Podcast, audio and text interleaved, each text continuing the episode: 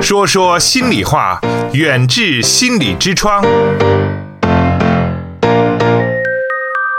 请关注远志心理的微信号，方法是在手机微信中点击右上方的加号，添加朋友，找到最下方的公众号，然后搜索“远志心理”，就可以找到远志心理严家民的微信公众号。关注后，按照提示回复关键字“严家民”或“代金券”，即可收获好的，听众朋友更，多欢迎惊喜您继续来关注咱们今天晚上的《说说心里话》。今晚的《说说心里话》节目当中啊，咱们请到请到的这位嘉宾呢，是咱们远志心理研究所的咱们的心理学教授哈、心理学专家，也就是咱们的严家明严教授。呃，那今天晚上来到节目当中啊，如果收音前的你呢，呃，有一些，比如说呢，我们说呢，在教育孩子方面的问题啊，然后呢，在婚姻情感方面的问题啊，在工作当中的这种压力的啊，这种巨大啊导致的这种心理的烦闷呢啊，都可以，包括咱们刚才朋友说的，现在二胎的宝宝啊，要二胎的这种的妈妈特别多，有很多的妈妈就是有这种的。抑郁的这种情况啊，那现在是啊，也是很苦恼的。不管是您还是您的爱人，那都可以通过我们的三幺五八幺零零三幺五八幺零零，咱们这部交广的热线，跟我们的严教授来聊聊，一起来沟通一下。好，接下来的时间我们再来请出这位妈妈。喂，你好。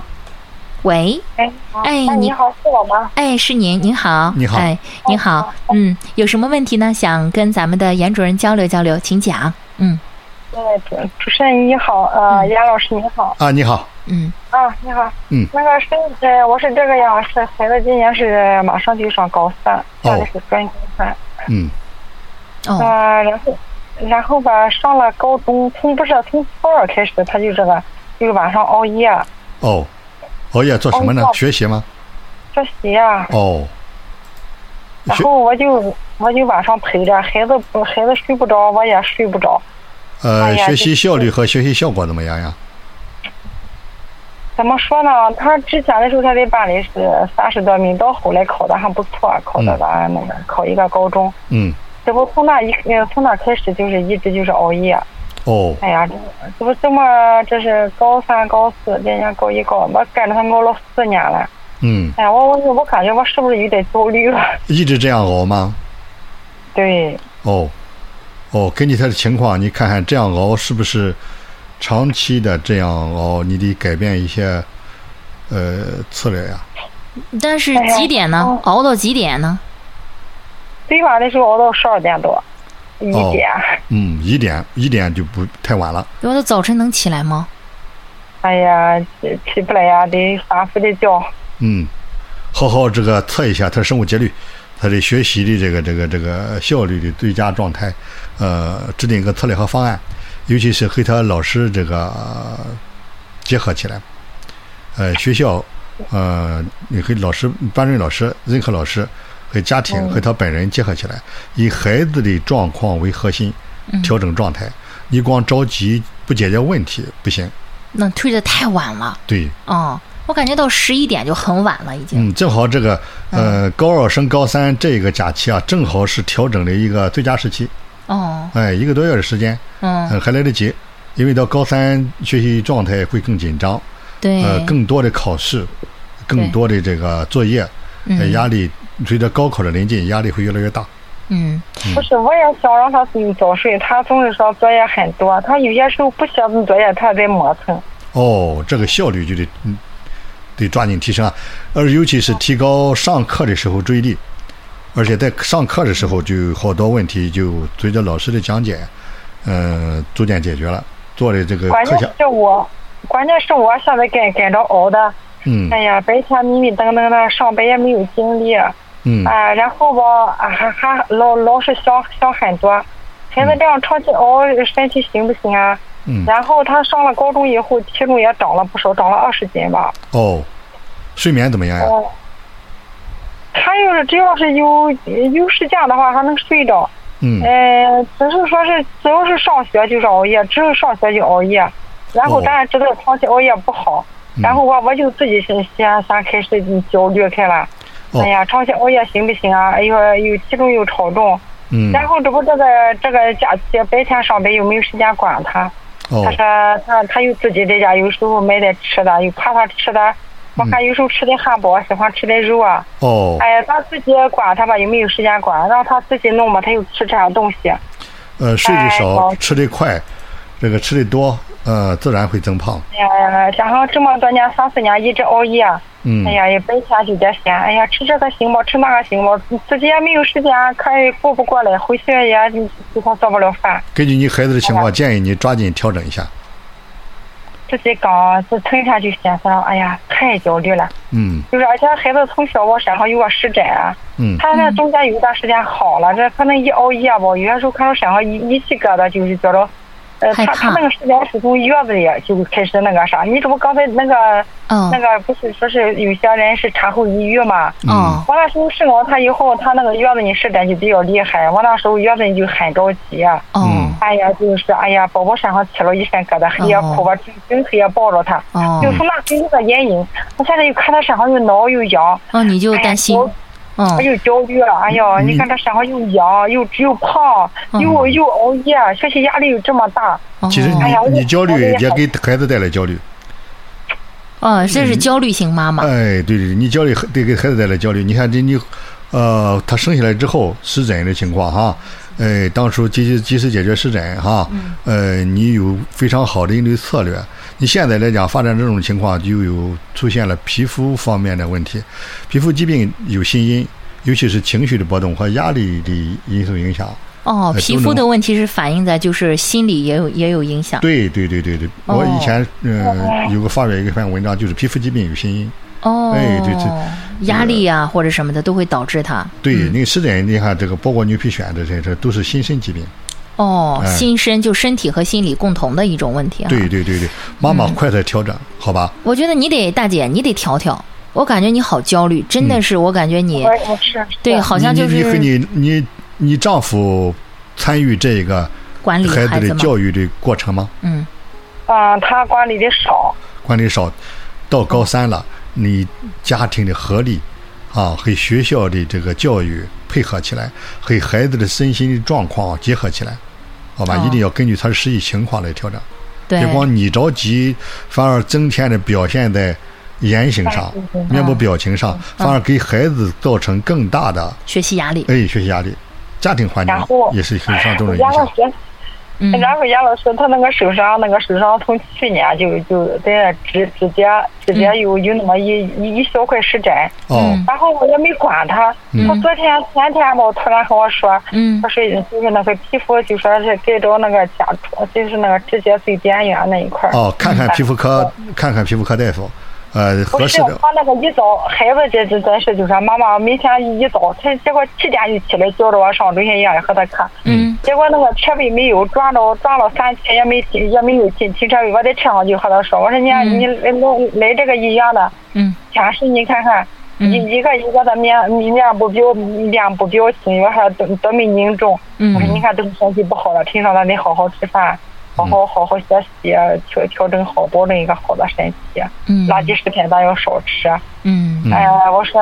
然后我在在走的时候碰见一个一个孩子坐在轮轮椅上，那个孩子有十三四岁，哦啊，那个胳膊腿的特别细。我说这个孩子好像一个肌肉萎缩症。我说你看身体健康多么重要，我还是给他管成这个学习健康的这个事。但是这样会造成好大压力啊！ 你见一个就说，见一个就说，我感觉这样人会受不了的，大姐。嗯，这个哎呦，孩子咋教办育？教育的时机，呃，好好把握一下。对，啊刚说完一 个啊，这这怎么？然后又遇上一个，你又说一个，嗯这这我感觉这个这个让孩子会心理压力好大啊，呃他会看到的。其实我觉得，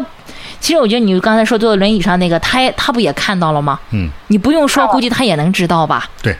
其实哦这个呃，不要忽略，或者是不要轻视孩子的这个识别能力，对他都已经高二了，你嗯他想的心智发展已经对不低了。他你看到了，他肯定他不可能是吧？认为他是个健康的人坐在轮椅上，嗯，所以其实也不用特别去说太多，嗯嗯，嗯说的挺多的。这大姐，哎，嗯大姐，这个我建议你哈，这个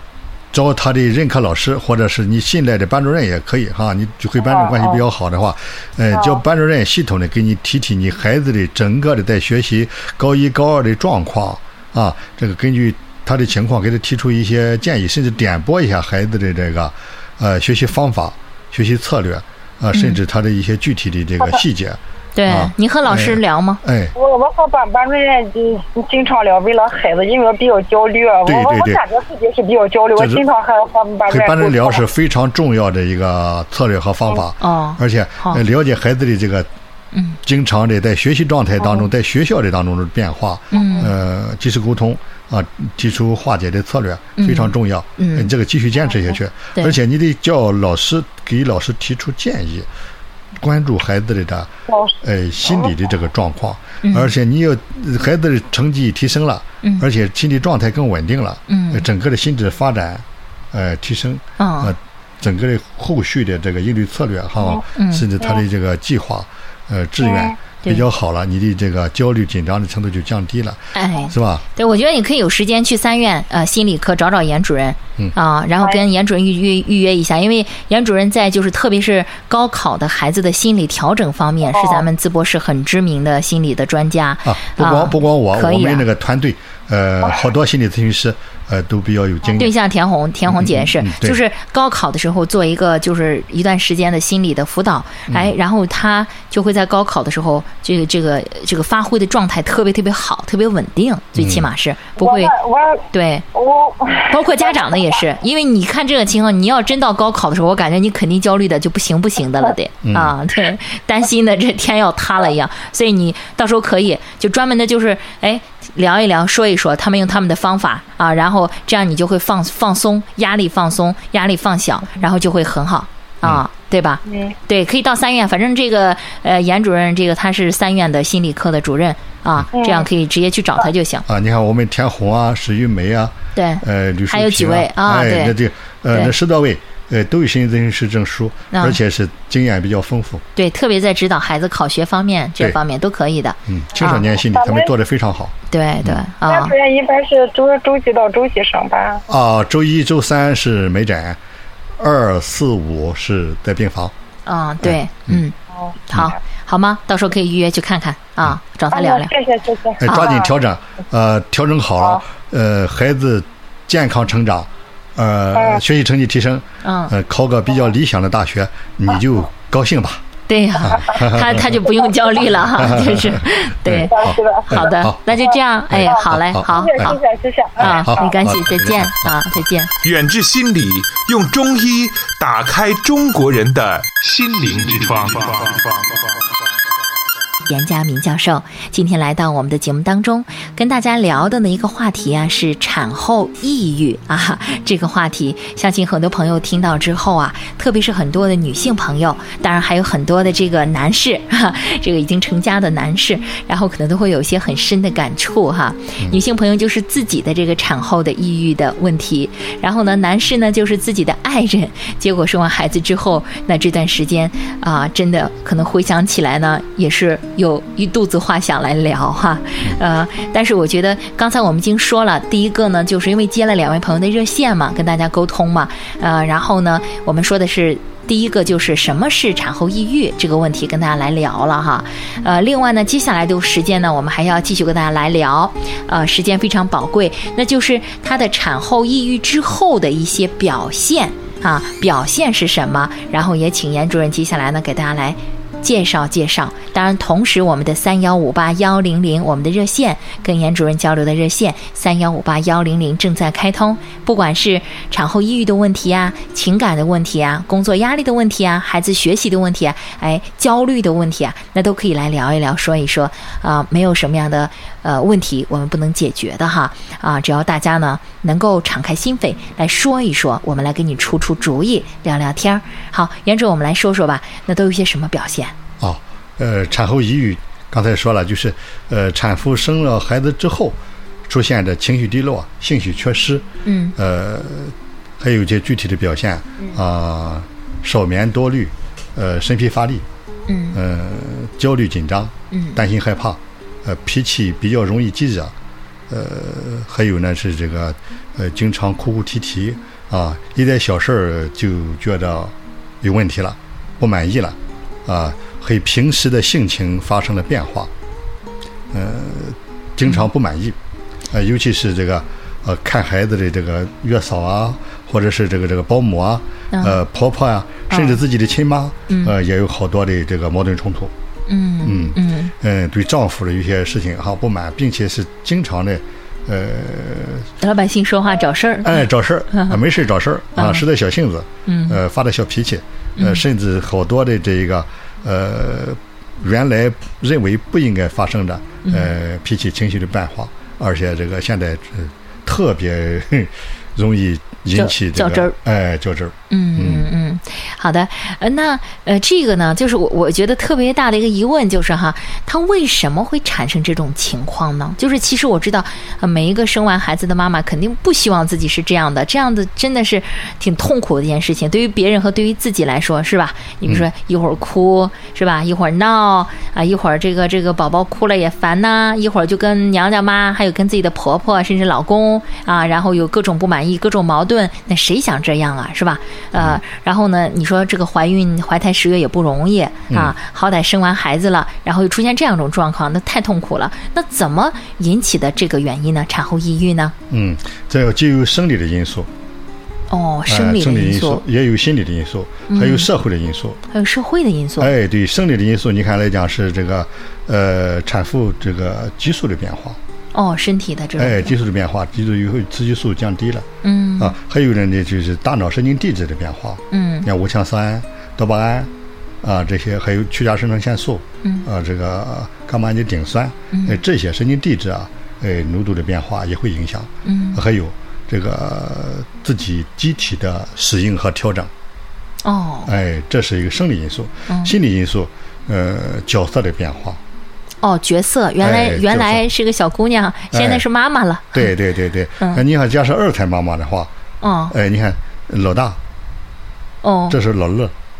哦，嗯，二胎也会也会哎有是吧？啊，也对，会有时你说有时对家庭当中的这个这个重男轻女，嗯一胎是闺女，嗯二胎还是闺女，对。哎，有时候家庭这个氛围就比较凝重，啊，有些牵扯传宗接代的问题，对，有的如果就说你一胎是个女孩儿的话，可能有的就觉得我再要二胎就很想要男孩儿。很想要男孩，结果啊这种恰恰生的确实恰恰就是女儿，对，这种就压力太大了。哎，哦老公还可以这个理解，而且哦老公也比较温和。对，婆婆这边，婆婆的这个整个家庭系给统，你的压力，哎，对了，有影响，对嗯对社，社会的影响啊，这不包括社会的一些认认识嗯啊，对对对这影响。你看，呃，有抑郁的情况之后，和社会的交往降低了，减少了。嗯呃，本来比较联系比较密切的这个好朋友，女性好朋友，嗯呃，联系少了，嗯而且这个兴趣缺失，嗯呃，这嗯，个同时还有表情淡漠这种情况，哦哎，嗯哦，工作单位人不亲嗯，啊，这个原来的同学亲友不咋亲，也不联系了，哎，不联系啊，了，对，哎而且联系之特别后孤可独可能哎，他特别烦恼，哦，特别厌烦，自己孤独感和这这个不安全感嗯带来的影响，嗯哎，这些这个社会因素造成的影响，这三个方面因素综合起来，哎，给他带然来后了一些对。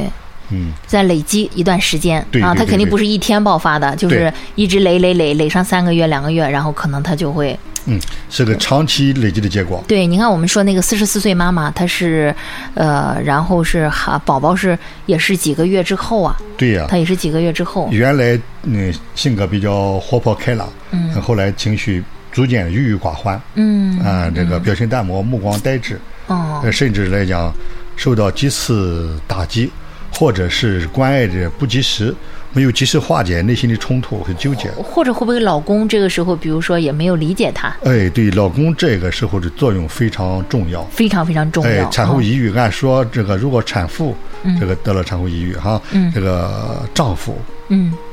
应该是第一责任人。 哦，那那这压力，男士压力太大了也哈。对对然后对对这个就是说你，你你老婆如果是产后抑郁了，你得占百分之七十的责任。啊，倒不是这个故划分故意责故任意了划分责任啊，丈夫的作用很大，啊而丈夫应该及时的关爱到位。关爱到位。哎，对对对他对，如果是说之前关爱到位的话，可能他这个抑郁的情况就会很小，甚至不可能发生。嗯，一个恩爱和谐的夫妻，嗯这种产后抑郁的发生的几率嗯会更低，嗯嗯，更少。对，嗯对对，如果是这个时候两个两个人还吵架，你你这个老公的话不能包容他，这个时候不能关心他，那可能他这个这个症状更厉害。对家庭的亲情，呃，在这个时候，呃，体现的特别重要，嗯呃，作用更加巨大，嗯呃，无论是婆婆呀，呃，自己亲妈呀，嗯呃，公公啊、或者是自己的爸爸，嗯呃，这个是呃官也要跟上，也要跟上啊哈哎，对对对对，嗯呃，调动家庭的。社会的、嗯亲友的这个支持因素，嗯，哎这支个是持啊，哎这种支持亲人的支持哈，嗯啊很，重沟要。通非常重要，对而且及时的调整他的内心状态，嗯而且他的出现了一些问题，呃，马上应对，嗯，哎，就他体会到对对他的关爱对和理解、对包容和支持。对，嗯，说到这个来了哈，嗯产后抑郁不光光是女的，啊，男的也有产后抑郁，有时候丈夫也得产后抑郁啊。真的对，我这第一次听到。呃，我们临床上也 会见到，哦，收音机前的听友估计也很震 惊啊！就是老婆生了孩子，结果老公抑郁了对对对对，天哪比较少，但是不不并不是没有，哦。因为我刚想说，前两天有个朋友告诉我说，他的一个也是亲人，然后生了二胎了，在家特别不开心嗯啊，然后说又哭。我说为什么？因为他说他头胎是男孩，二胎还是男孩，就因为他又生了个男孩，在家哭啊啊！我对当时觉得心里觉得， 啊好这这个无语吧，两个字真的无语了。嗯 嗯嗯。这种这种情况，家庭的压力，呃，她就是这个，就是产妇。其实家里可能还没怎么着，是她自己想要女孩儿，对对结果她对又自己生了个男孩儿，她就很不开心，很不啊、开心。世俗的观念，啊、他自己抱定的原来应该生一个男孩，哎他结果就觉恰恰得没生男孩，啊对带来一些影响。对，原来应该觉得生个女孩儿，我有个儿子了，生个女孩儿，结果她又生了个儿子。你看，哎，男孩女孩都一样都，一样，健康就好，平安就好啊。对，那都是咱自己的宝宝，都是咱自己的亲骨肉。对呀、 所以这个确实哈，所以大家这个时候应该心态的调整是多么重要啊！看着我们宝宝的这个鲜活的生命，对呀那个这个又有一个宝宝多好啊啊！嗯对他的那个笑容对，啊，在这这个灵动着对，啊，对嗯这是对我们内心深处的爱的唤醒。对，嗯，哎，这个八卦一下，这个男士为什么可能会抑郁呢？他媳妇儿生孩子不是开心吗？他抑郁了是为什么？就是大概稍微揭秘一下，他怎么会抑郁了呢？就因为有什么原因呢？自身因素非常重要，哦，自身的因素，对，呃，自己的个性啊，呃，自己的认知水平啊，自己的应对策略，嗯，哦，呃，还有家庭的压力，哦，嗯，来源于传统的这个习俗的影响，哦，比如就说他想要个男孩儿，结果可能是是个女孩儿，嗯，哦，呃，这个 嗯追溯起来，嗯，呃，文化因素，啊、文化社会文化因素哦影响非常大，哦，嗯，呃，也有他自己的这个嗯呃认知水平，呃，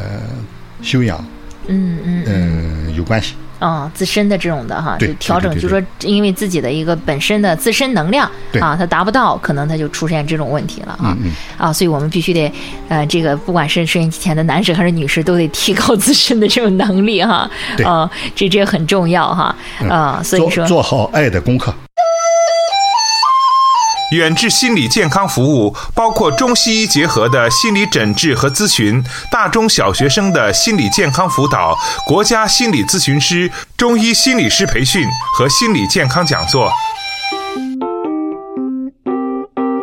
听众朋友，远志心理用中医打开中国人的心灵之窗。本期节目就到这里，我们下期再见。